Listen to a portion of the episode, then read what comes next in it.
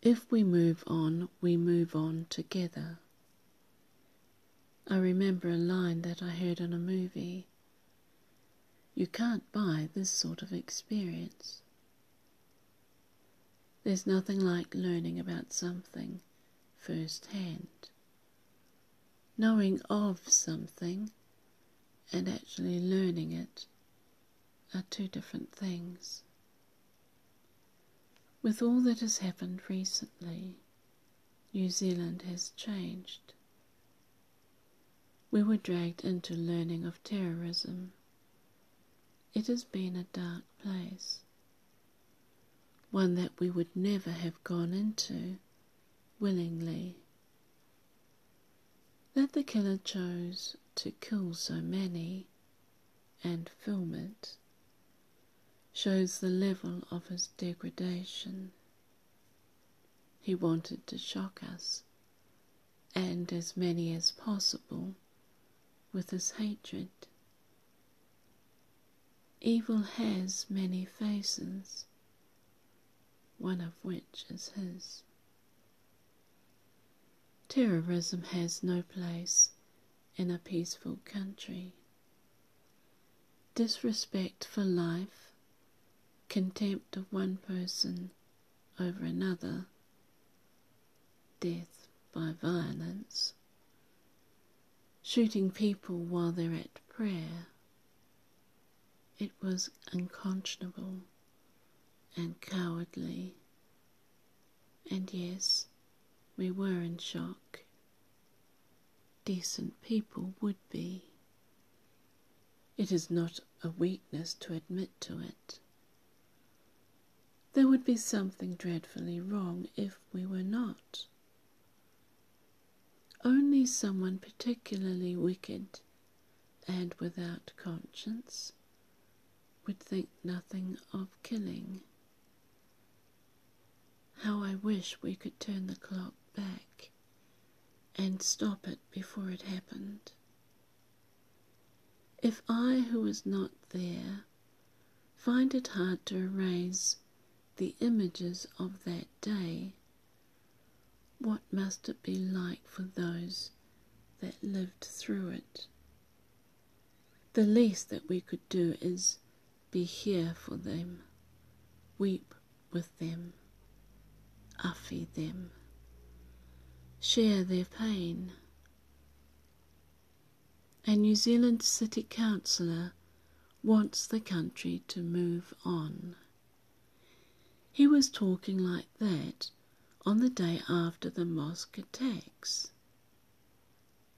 There must be something wrong with him emotionally. Why move with such indecent haste? Perhaps it is because none of the people killed were from his family. He is an ex policeman, trained to move quickly on the job. He's not on the job now, and it is inappropriate of him to speak like that after the nation has suffered its worst massacre in modern history.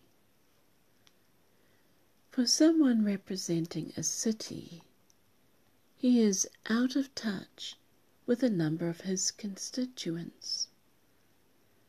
When the greater majority of the country chooses to stand and mourn in public with the Muslim community, he is one of a minority that does not. He said that we show weakness and that the terrorist has won. I'm not sure if he is aware, but millions abroad, plus 1.5 billion in the global Muslim community, like the way that our Prime Minister and the country have reacted. This lone councillor has completely misread the way that others see us. He retired after 26 years in the police force. He is not a psychologist, He is not the Prime Minister. He is not a grieving husband or a grieving father, nor is he part of the grieving Muslim community. He does not speak for New Zealand. He is angry with the country for not behaving like him, a man sadly lacking in compassion and humility. His anger is misplaced and irrelevant. He is a small fish in a small pond and wields very little influence. I would not be surprised if his posturing cost him votes in the next local elections. This is a time for grieving. The families of the victims have been dealt a vicious and cruel blow that was undeserved. New Zealand is still dealing with the whole idea of how terrorism came home to us. New Zealanders living abroad will be reading with the thought that home is not what it used to be, and they will be grieving with us. It is often harder for those who are away to cope with what is happening here. I know. I remember what it was like. They'd want to be at home, here, with us. One of the best things about living away is knowing that you can always come back, that home would be just as it was when you left, and you can pick up from where you left off as though you'd never been away. But everything has changed since March 15. I feel sorry for the Kiwis living abroad. They'd be crying all right. We don't care how big and bad things get in other countries, just as long as we can get back home, back to our safe, clean and green little old New Zealand. I'm not sure that there are any divisions between our Muslims and us anymore. The majority of us, that is. Whatever was there before was stripped away when we gathered around the victims and the families.